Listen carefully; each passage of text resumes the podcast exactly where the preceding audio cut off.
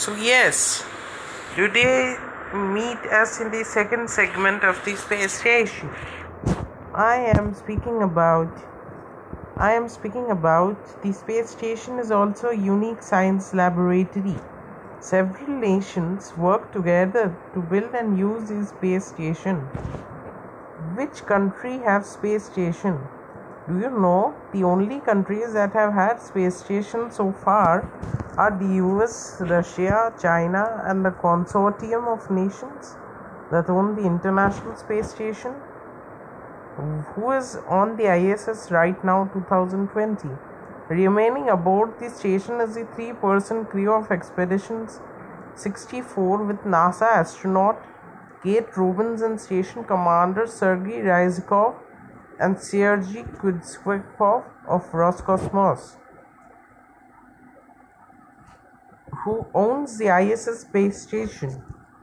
It is a multinational collaborative project involving five participating space agencies NASA, Roscosmos, JAXA, ESA, and CSA. The ownership and use of the uh, space station is established by intergovernmental treaties and agreements. Will the ISS fall to Earth?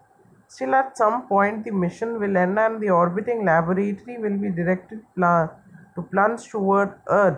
The station can't simply be left in orbit, or it will eventually fall from the skies on its own, raining debris over a wide, of, wide swath of the planet and possibly endangering people on the ground.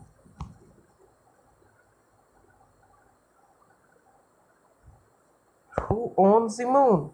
The Outer Space Treaty means, therefore, that no matter whose national flags are planted on the lunar surface, no nation can own the moon. As of 2019, 109 nations are bound by the treaty, and another 23 have signed the agreement but have yet to be officially recognized.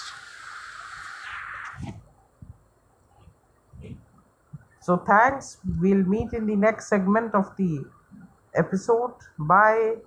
Thanks.